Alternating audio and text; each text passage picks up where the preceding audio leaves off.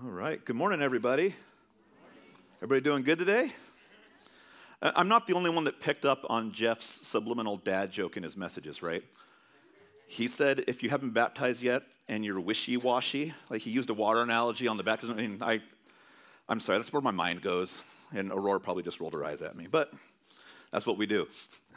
I'm uh, excited to be here with you guys this morning. We're going to dive into a new series uh, today. And welcome if you're joining us online. And uh, I want to open up this morning with a, a couple different stories. One of them is going to be a bit more on the humorous side, and one of them will, will not be. But I think they both prove a good point as we dive in today. Um, open your Bibles to Romans chapter 12. And uh, we're gonna, that's going to be a, a, spearhead verse for us when we get there for this series. But um, open up with this. There's a man in a hot air balloon realized he was lost. He reduced altitude and spotted a woman below. He descended a bit more and shouted, Excuse me, can you help me? I promised a friend I would meet him an hour ago, but I don't know where I am. The woman replied, You are in a hot air balloon hovering approximately 10 meters above the ground. You are between 40 and 41 degrees north latitude and 59 and 60 degrees west longitude. You must be an engineer, said the balloonist. I am, replied the woman. How do you know? Well, answered the balloonist, everything you told me is technically correct, but I have no idea what to make of your information. And in fact, I am still lost. Frankly, you have not been much help so far. The woman below replied, You must be in management. I am, replied the balloonist. How do you know? Well, said the woman, you don't know where you are or where you're going. You've risen where you are due to a large quantity of hot air. You made a promise which you have no idea how to keep, and you expect people beneath you to solve your problems. The fact is, you're exactly in the same position you were before we met me, but now somehow it's my fault. right? Two different people in one situation, totally taking it different directions. And that's because, obviously, in the story, you have the engineer and management, two different people who look at something totally different, even though they're in the same situation trying to get information from each other. Different people, because you know, we all have different personalities, right? Now, here's, here's a more serious story about someone who's different. A young 16 year old Salvation Army soldier was walking to the church from his house for a Bible study one day. In those days, soldiers wore uniforms to every church function. En route to the church, there were, there were 12 to 15 of his peers hanging outside the pool hall that he had to pass. His classmates laughed as he walked by. They used choice language and threw rocks. He stood out because he didn't subscribe, he didn't subscribe to the norms. He didn't fit the standard image and style, and he chose a different path for his life, different than those around him. So that one, not so funny, but again, two different people same place, different reaction to the environment, right? So we're, we're going to talk uh, today, we're going to start a brand new series all about the same concept standing out, being different, and what does the world say about standing out and being different. And uh, we're, we're looking at a chameleon as our kind of animal for this, or reptile. A, a chameleon is fascinating when you really think about what, what it can do. It's the master of disguise. When it goes into its environment it's placed in, it'll change its color, and it does it for a number of different reasons, right? So a chameleon, when it goes, it'll disguise itself to fit in. One reason, to hide from predators. The second reason, to hide from prey. You see, both of those, I think it's cool because it's hiding from both predators and prey, but it's hiding for different reasons, but it's still doing the same thing. It's hiding, one for protection and the other for eating. But no matter how it's hiding, it's doing both of those for survival. To stay alive is whether to keep from being eaten by something or attacked, or to eat something that doesn't know it's there. But it's fascinating, I think, how one trait, it doing the thing it's designed to do, can be used for two totally different things. And if you go to a zoo somewhere or you go to a kind of a, an exhibit where you can see reptiles, um, I know I, I, like to when you go on there and it says find the, they'll say find the chameleon. You start looking through, and sometimes it'll take you a while to find the thing that is so cleverly blended in to whatever environment that it's looking at. And sometimes I find when someone, whether I find it or Stephanie finds it or even one of the kids finds it, if we're looking, it's always funny when we say, oh my gosh, I looked there. Like I totally thought I saw it, but you, you went right by because it was so blended into its environment. It can blend in almost perfectly, and if you really focus, it can be still hard to miss. It's pretty cool. So the question is, how does this relate to us? How, how, why would we choose a chameleon for this? What do we have to do with chameleons? And I think that for us, one of the fundamental aspects we have of being a Christ follower is that we are easily, we're supposed to be easily identifiable when, we pl- when we're placed against the backdrop of the world. Meaning we're, we're supposed to be we're supposed to stand out. The world is supposed to be looking around and go, "Oh, that person is different. There's something different." We're not supposed to blend in with what's going on around us. Kind of like the young soldier in our story. He was walking by and people were picking on him and making fun of him because he so easily stood out against the norm of what the world said, and he was getting made fun of and thrown rocks at for it. Now, the truth is, though, for so many of us, I think, uh, and, and I went through times like this in my life too, we just want to blend in. It's so much easier to blend in, so much easier to not stand out, to not have people notice you. Blend in with the crowd rather than, than shine out from the crowd, just like a chameleon would do in its environment. And we're going to look at uh, Romans 12 and see a very clear statement on what we are supposed to do in our lives. Some, a trait that we're supposed to have as we go through our journey following God and when it comes to the world and standing out. So, the second verse, Romans 12, chapter 2, written by the Apostle Paul, he says it very simply this way Do not conform to the pattern of this world, but be transformed by the renewing of your mind.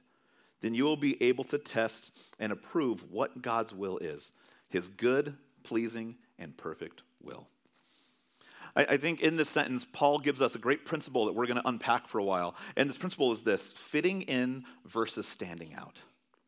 Fitting in versus standing out. What do we want to do? What are we called to do? What does the Bible say about fitting in versus standing out? And I think for a lot of us, when we look at one of the most awkward times in our lives where we had to fit in or stand out was probably middle school and high school. And you guys can probably identify a lot with some of this, right?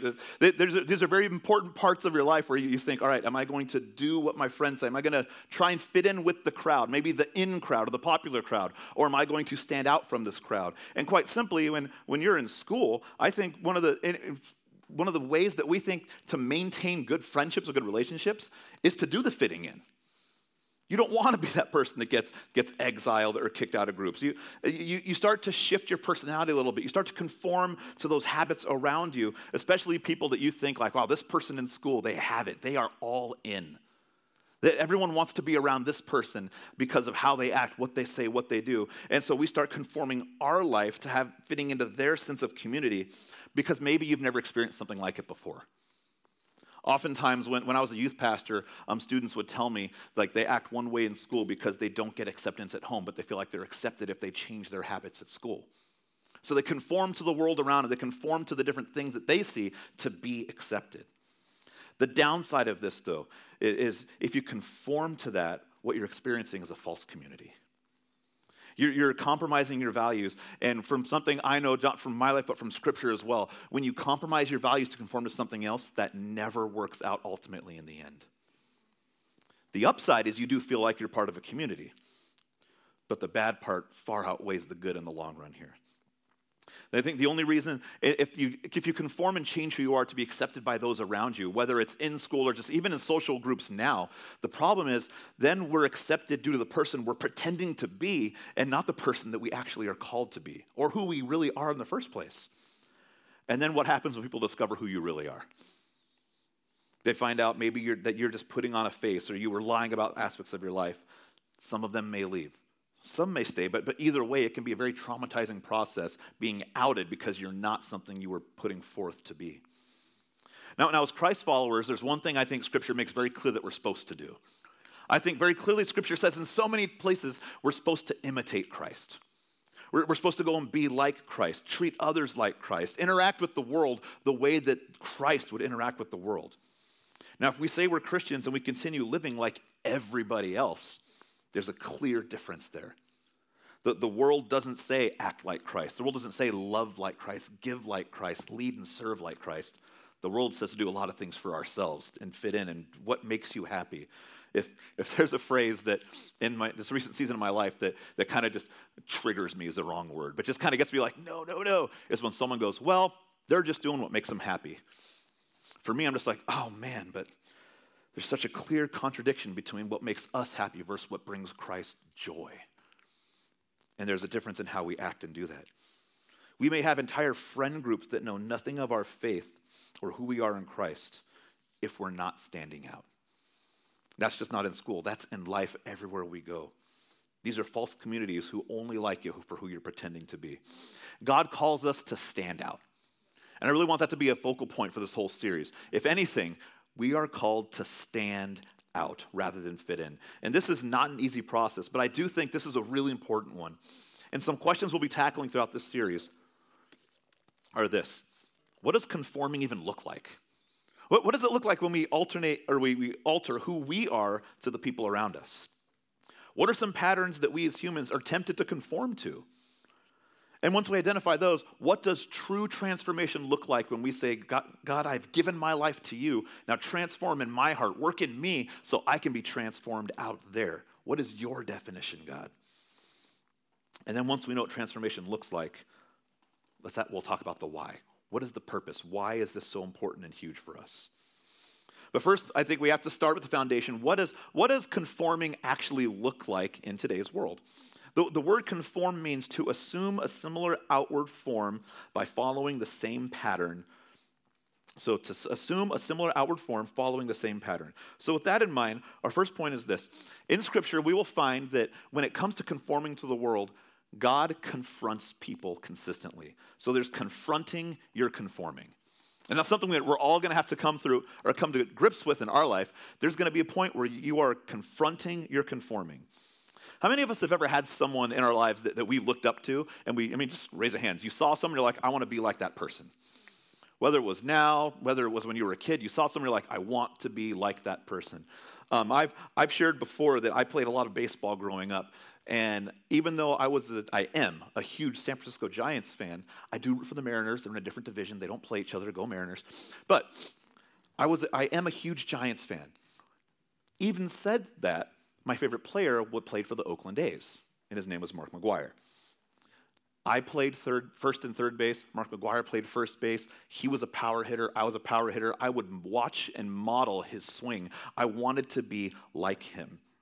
Until eventually I found out that his power swing was not my power swing. No matter how hard I tried to squat, I mean, he had a very unique squat and, and swing. That was not me. It was not comfortable. And I played much better when I was myself and not trying to be him. Now, I did do other things he did, you know, batting cages in practice, and he talked about how he would twist his hips and swing. So there were aspects I took into it, but I had to be myself in this process. I couldn't change who I was to fit who he was because we are not the same person. So it's almost like you try on characteristics and see, see what fits. And so in our lives, when we see someone that we, we look up to, we want to model, we start trying on their characteristics. You say, this person is doing this, I want to try a little bit of that on for me. I want to see what fits for my life, and if I can conform and change a little bit of this to be more like that person. But what happens when those patterns and behaviors grow with you and they become your habits and characteristics, specifically the ones that are not beneficial for you? If someone's doing something, you say, I want to be more like this person, and you start taking on even their bad habits. And then those bad habits become your bad habits. And then you realize later, I don't like them. And you start wondering, I don't like who I've become now because I've done so much changing of who I am to be like other people. When we come through this point in life, now there's got to be a confrontation. Now you've got to confront all the conforming we've done. And this obviously this can happen in a multitude of ways, internally and externally, but I think as believers we can expect that at different times in our lives we're going to be confronted with the truth of God. He's going to come and have a conversation with you about what you're doing and where he wants to take you. A very popular story we're going to read through, John chapter 4, verses 1 through 26. We'll see an example of what this divine confrontation looks like. And many of us know the story. This is the woman at the well. But we'll read through it here together. John chapter 4, starting in verse 1. Now, Jesus learned that the Pharisees had heard that he was gaining and baptizing more disciples than John, although in fact it was not Jesus who baptized, but his disciples. So he left Judea and went back once more to Galilee. Now he had gone through Samaria, so he came to the town of Samaria called Sychar, near the plot of ground Jacob had given his son Joseph. Jacob's well was there, and Jesus, tired as he was from his journey, sat down by the well. It was about noon. When a Samaritan woman came over to draw water, Jesus said to her, Will you give me a drink? His disciples had gone to town to buy food. The Samaritan woman said to him, You are a Jew, and I am a Samaritan woman. How can you ask me for a drink? For Jews did not associate with Samaritans. Jesus answered her, If you knew the gift of God and who it is that asks you for a drink, you would have asked him, and he would have given you living water. Sir, the woman said, You have nothing to draw with, and the well is deep. Where can you get this living water?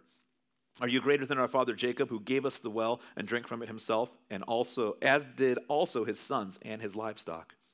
Jesus answered, Everyone who drinks this water will be thirsty again, but whoever drinks the water I give them will never thirst. Indeed, the water I give them will become in them a spring of water welling up to eternal life.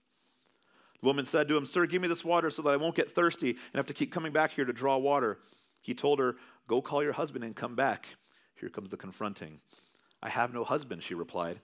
Jesus said to her, You are right when you say you have no husband. The fact is, you have had five husbands, and the man you have now is not your husband. What you have just said is quite true. Sir, the woman said, I can see you are a prophet. Our ancestors worshipped on this mountain, but you Jews claim that the place where we must worship is in Jerusalem. Woman, Jesus replied, Believe me, a time is coming when you will worship the Father neither on this mountain nor in Jerusalem. You Samaritans worship what you do not know. We worship what we do know, for salvation is from the Jews.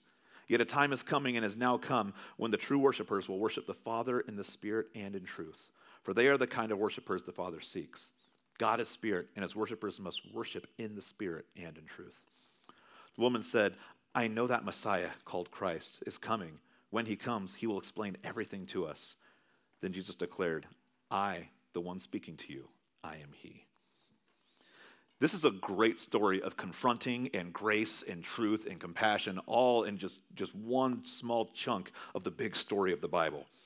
You see, John has this encounter with this woman at the well, and in this culture, the Jews, which Jesus was one of them, did not talk with the Samaritans. The Samaritans were hated by the Gentiles and the Jewish people. Nobody wanted to associate with the Samaritans. Most people did everything they could to avoid interaction with them. In fact, if you had to get from point A to point B and Samaria was in the middle, you would take a long route around, to, to, even though it would take more time, to just avoid Samaritans in general. So Jesus doesn't care about the social norms and taboos. Taboos. He is more interested in the redemption of all of mankind. So he says, We are going through here because I have an appointment. And he meets with this woman at the well around noon. And what else is uh, interesting about this is noon is, is not the time that a woman would come to draw water. Usually they would, they would come later in the day, but she was so ashamed of her lifestyle, she wanted to avoid encounters with everyone, so she went when people would not be at the well. Nevertheless, she wasn't expecting Jesus to be waiting for her there. And he offers her living water. He makes her aware of her lifestyle that will never truly fulfill her. And, he, and she doesn't quite pick up that when he says, hey, the water you're drinking from, he's not talking about the well, he's talking about her life. What is she doing with her life? It will keep you thirsty. Everything you're doing is not going to fill you up. But if you, give to, if you come to me, you take what I offer, this will fill you up. She doesn't quite get it. He, he tells her, You have had five husbands, and the man you're with now is not your husband. He calls her out in the way that, that she is living in to offer her a better way of life. See, she is conformed to her patterns. She is conformed to her way of life. She has her, her rhythm set, right? She has her, her guy that she's with now. She knows the time she's going to get her water, and she is set in her ways. And she even tells him, like, you shouldn't even be talking to me. This is, this is the way life is. This is what I've accepted. And Jesus says, no, this is not the way I have for you. I'm going to confront your life because we are going to transform your life. You see, the, the path to deep transformation has to begin with confronting the negative worldly patterns in our life. And you can, we can probably all think of things. What are things we do right now that are negative? Things that we know this is not the narrative God has for me, but I am doing it. It has to be confronted first. For the woman at the well, it happened in an actual encounter and conversation with Jesus who drew her attention to these patterns in her life. Maybe Jesus is trying to call out things in your life, things, things that are not normal, things that have bring no eternal value into your walk. Maybe you've been following those patterns for, for months, for years even. Maybe it's much easier because you, you're like, well, if I just add this into my life, if I act or do this, then I fit in with the people around me. Sometimes turn, people turn to sexual immorality because that fits in with the crowd that they hang around. Sometimes people will turn to alcohol because that fits in with the crowd they hang around. But what is God calling you to say, hey, this is not adding eternal value to your life, and we're going to confront it now? Because it's much better to stand out in these areas than it is to fit in in these areas. Maybe you know you can keep friendships to just fit in if you follow others' lead, even though that's not the best thing for you. Know this no matter what it is, Jesus is offering you a better way of life. He is always offering a better way of life here and now. Just like his encounter with someone at the well, he's not just offering you a better life, he's offering you an abundant life. John 10:10 10, 10 says this, a thief comes only to steal and to kill and destroy. I have come so that may, they may have life and live it in abundance. Man, th- that abundance, though, that, that comes, the abundance that the world offers, what the world will offer you will come at a price. A price that we end up paying eternally for this temporary satisfaction, for things that we want so badly right now that eventually we learn it's just not worth it. When we decide to conform, what we're saying and doing is placing our value in a very temporary world with a very temporary something that offers a very temporary satisfaction. And that's everything Jesus is telling this woman at the well. He's saying, everything you're doing is so temporary because you're going to want it more. You're going to want to do it again and again and again because that satisfaction is a fleeting feeling. But what he is offering is something that will transform and not leave you wanting what you left behind. See, when we place our value on the temporary, we're placing our value in the world. We're rejecting God's personal invitation to something so much bigger and greater than the world could anything give you. So, a couple questions then is what do we do with this invitation? And, the second point today, it really is a question for all of us to ask as we think about conforming and, uh, and confronting and, and transforming. The question for all of us is this Do you want to get well? Do you want to get well? I, I, would hope that the fact that, that you're here and we're all here today, we, we would all say yes to this. Yes, we all want to get better. We all want to dive in a little deeper. We all want God to transform us in some way, shape, or form. We're not content with the way we are. Otherwise, we could be doing anything else on a Sunday morning. We, we could be anywhere else doing anything, but, but the fact I think that we're here means there is something that we want. We want God to work in some way in our lives. And so, that question do you want to get well? John chapter 5, we see another story of a man who Jesus actually asks this question to. John chapter 5, starting in verse 1, says this After this, a Jewish festival took place, and Jesus went up to Jerusalem.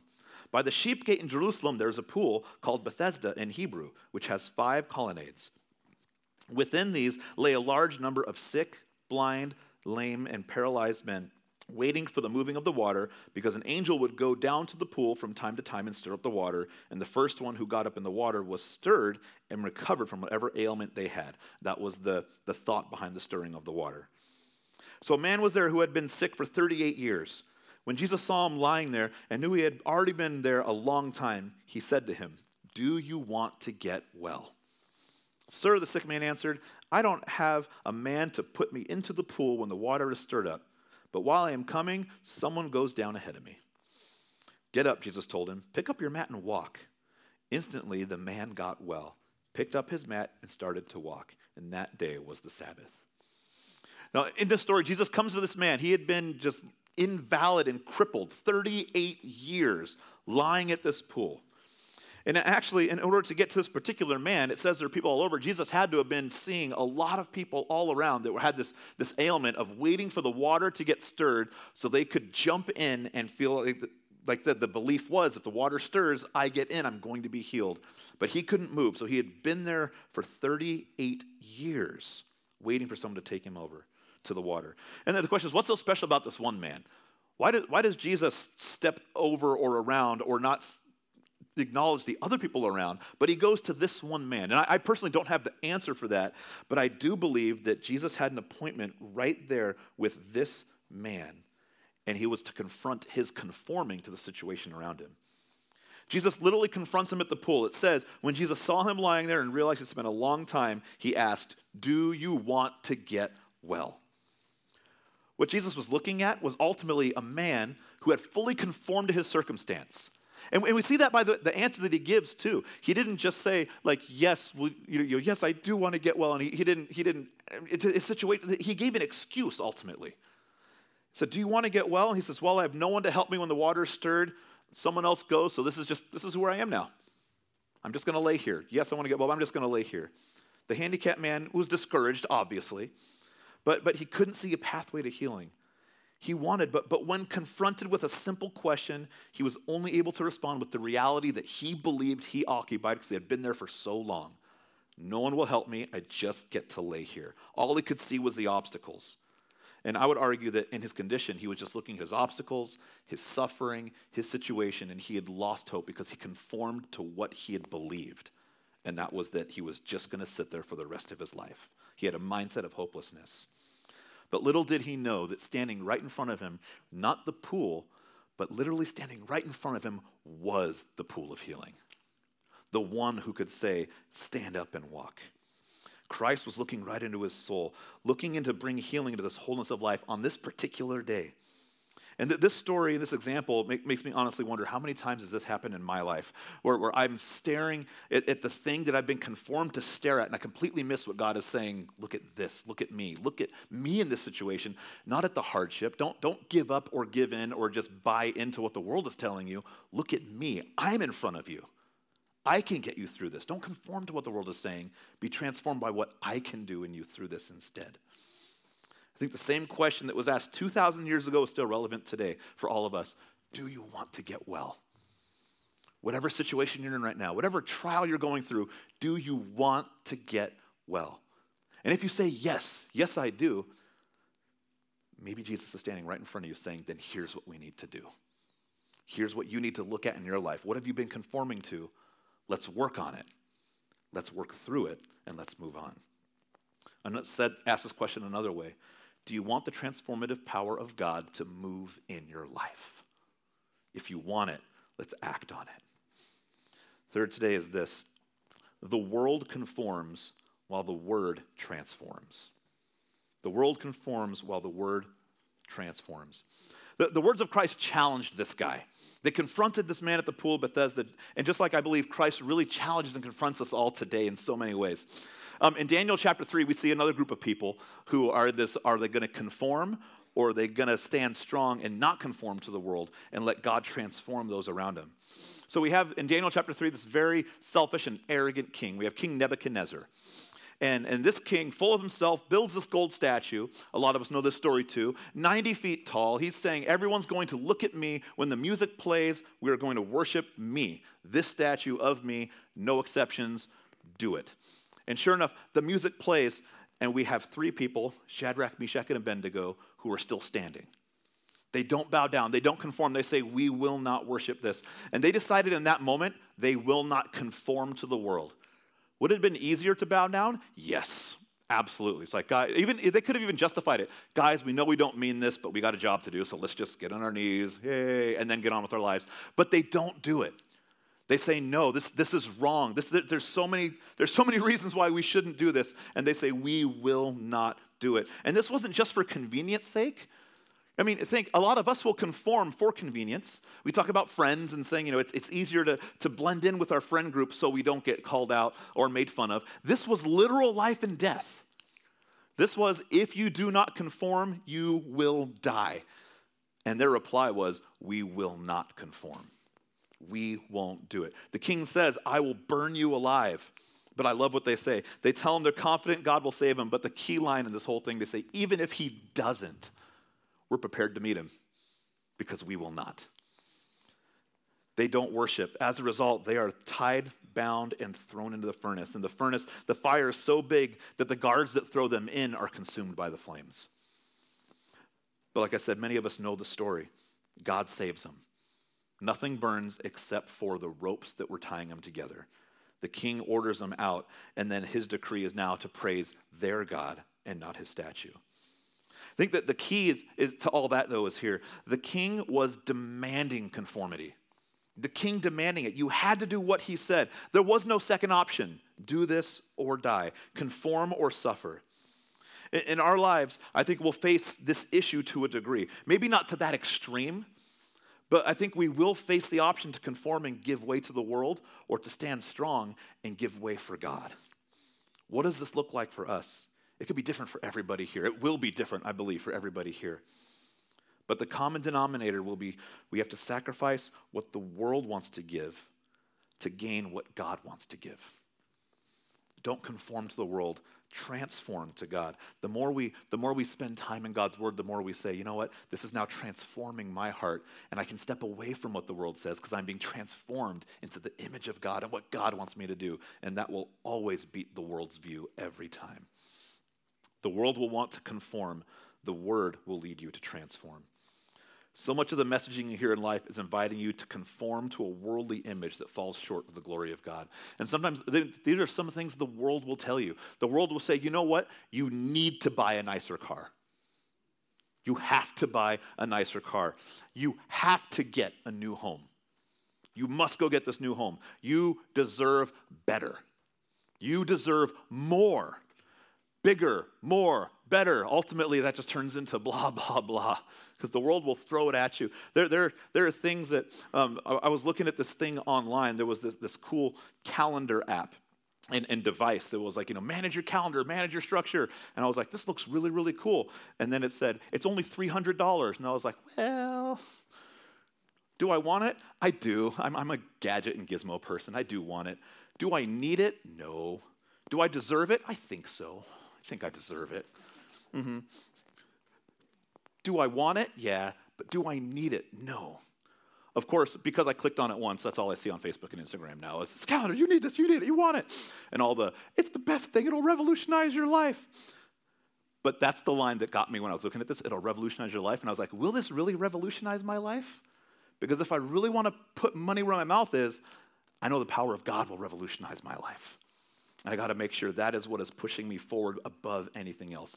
Now, if I one day were to be like, oh, I can afford this, is it a sin to get it? No, it's a fun gizmo and gadget. But do I need it? No, I don't need it. I don't need the world to tell me what I need. I need God's word to tell me what I need. The message of the Bible, however, invites you to the transformative power of God. The world will say you need something, God will say what is, ne- what is a necessity for your life. If, if you're here today and you're still trying to figure out what the negative pattern in your life is or why they still seem to be present, maybe there's a correlation with that and the amount of time that we spend in God's Word. I got the privilege of uh, youth a couple weeks ago. I got to, to, lead the discussion with our youth group on Thursdays, and, um, and I love our students. Um, I love that you guys sit up here on a Sunday. I love hanging out with you guys on Thursday nights. It's a lot of fun. And, and we, we one thing I asked was uh, we talked about how much time do we spend in God. We, we talked about getting the silent treatment know, has anyone ever been a recipient of or been giving to someone the silent treatment? And we had a fun conversation about the silent treatment. And I said, well, sometimes in our life we feel like God's not talking to us, but how often is that? Because in the, in the moment we say, all right, God, I need you now, I want this, but then we can look back and go, oh man, for like four months I've been giving God the silent treatment. I haven't spent any time with him.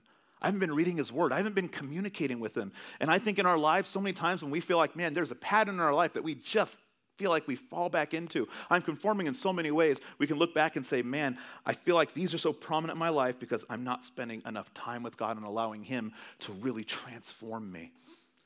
If you want to feel God transform in your life, let the Word transform you. If you want that to happen, you've got to spend time in it.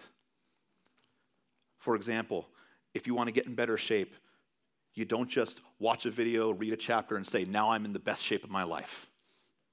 You got to spend time researching it. You got to spend time actively doing what it says. Our walk with God's going to be the same way. If we want to see God transform our lives, spend time in the Word. That's the first part. Second part, do it. Actually do what it says. I'll pull up the verse again Romans 12, 2. Do not conform to the pattern of this world, but be transformed by the renewing of your mind then you'll be able to test and approve what God's will is his good, pleasing, and perfect will. Our, our heads, if you're a, a tech person like me, let me put it in this terms our minds are the most powerful supercomputers in the world. They are hardwired to store and recall information that you take in throughout a lifetime, and sometimes information that is useless, right? Is anybody here good at like trivia nights at different things? I am. I, I, have so many useless knowledge here. My kids tell me all the time I should be on a game show. We, we started watching a game show called The Floor. I don't know if anyone started watching that one yet. It's a fun one. Fun, fun family good game show. Or I was watching uh, Celebrity Jeopardy with my kids, and I'm answering all these questions. And they're looking at me like, Dad, you could be making thousands of dollars right now being on a game show because our minds are wired to store information. Now, it'll recall things that you take in through a lifetime. Maybe it's a bit time. If, if you know that about your mind, if you know that I will read things and it will get stored and it will come back at a prominent time, or maybe it'll come back at a random time, why not start filling it with the most useful information ever? Why not start saying, I'm going to spend actual real time reading the Word of God, spending time with God, letting that be what fills my heart, and then letting my mind start to get transformed? If you want to experience transformation, let the Word of God in first. Let it transform. I think we are all in need of spiritual and mental renewal. And I can tell you from personal experience, this book, the Bible, this is the source of what we're seeking. This is not just this is not just paper on or words on paper. This is the living, breathing, active word of God. It is alive. It will never fail. Isaiah 40 verse 8 says the word of God is living and act or uh, the flower the grass withers and flowers fade, the word of God stands forever. It was written so long ago, it is still alive today. Never let it go away. Never let it not never doubt what it can do to your mind when you let it actively work in you. God is ready to meet you right where you are and take you right where he wants you to be and transform you into the best person possible, the best the best vessel for his glory out there. So the questions, do you want to be healed? Do you want that transformative power of God in your life? Do you want the abundant life that God has for you and that it says in John 10:10? 10, 10? If the answer is yes to any of those, start in his word. Let him transform you. Don't be like the chameleon that blends in. Don't, don't say it's going to be so much easier if I just don't do this and just go through life every day, just go to work, check the box, get my paycheck, check the box, say whatever I want around my friends because they like me. Stand out. We're called to be different. We are called to make a difference for the kingdom of God. Let him transform you. I'd like to invite the worship team up as we come to a close this morning. But uh, renewing your mind, being transformed, not conforming to the world around you, these are not easy. These are not easy. And, and I'll, I'll you know, tell the youth right now school will be so much easier if you just do what your friends say. Life will be so much easier if you say, well, such and such is doing this and they seem to have it together, so I will do that too. This person said it's okay, so it must be okay, and everyone likes them. That will make school easier. But will it make school or your life better? And that's a hard no. It will not make it better. Look at what God wants you to do. You guys are in the biggest mission field ever right now, your schools. Every day you get to be surrounded by literally hundreds, or at some school, over a thousand people who may not know Jesus, and you are there. Stand out. And don't, don't be that, that weird person, right? That it was like, well, they love Jesus and they are really weird and I don't want to be around them. But I believe you can stand out in a way where people will look at you and say, they have something and I want it.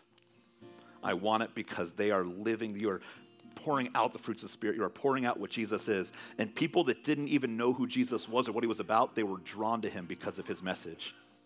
You guys are in a great place. Stand out, don't conform, be that person that can revolutionize people around you.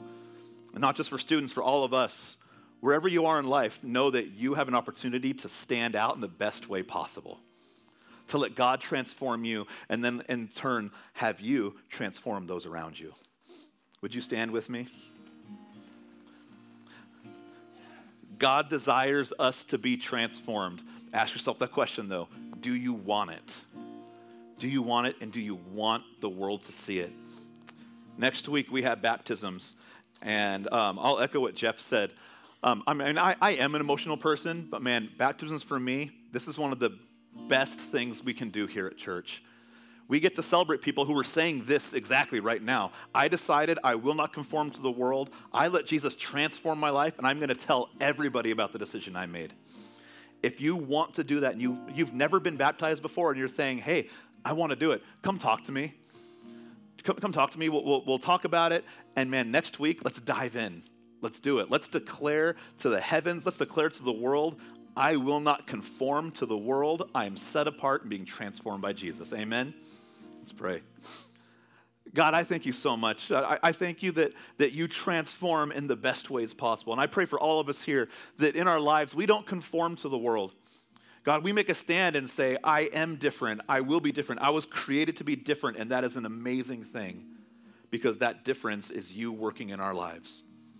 God, I pray that in every, opportun- that every opportunity we have, every circumstance that we find ourselves in, we stand strong to your word we let your word transform and work through us, God, and we let it transform those around us as well.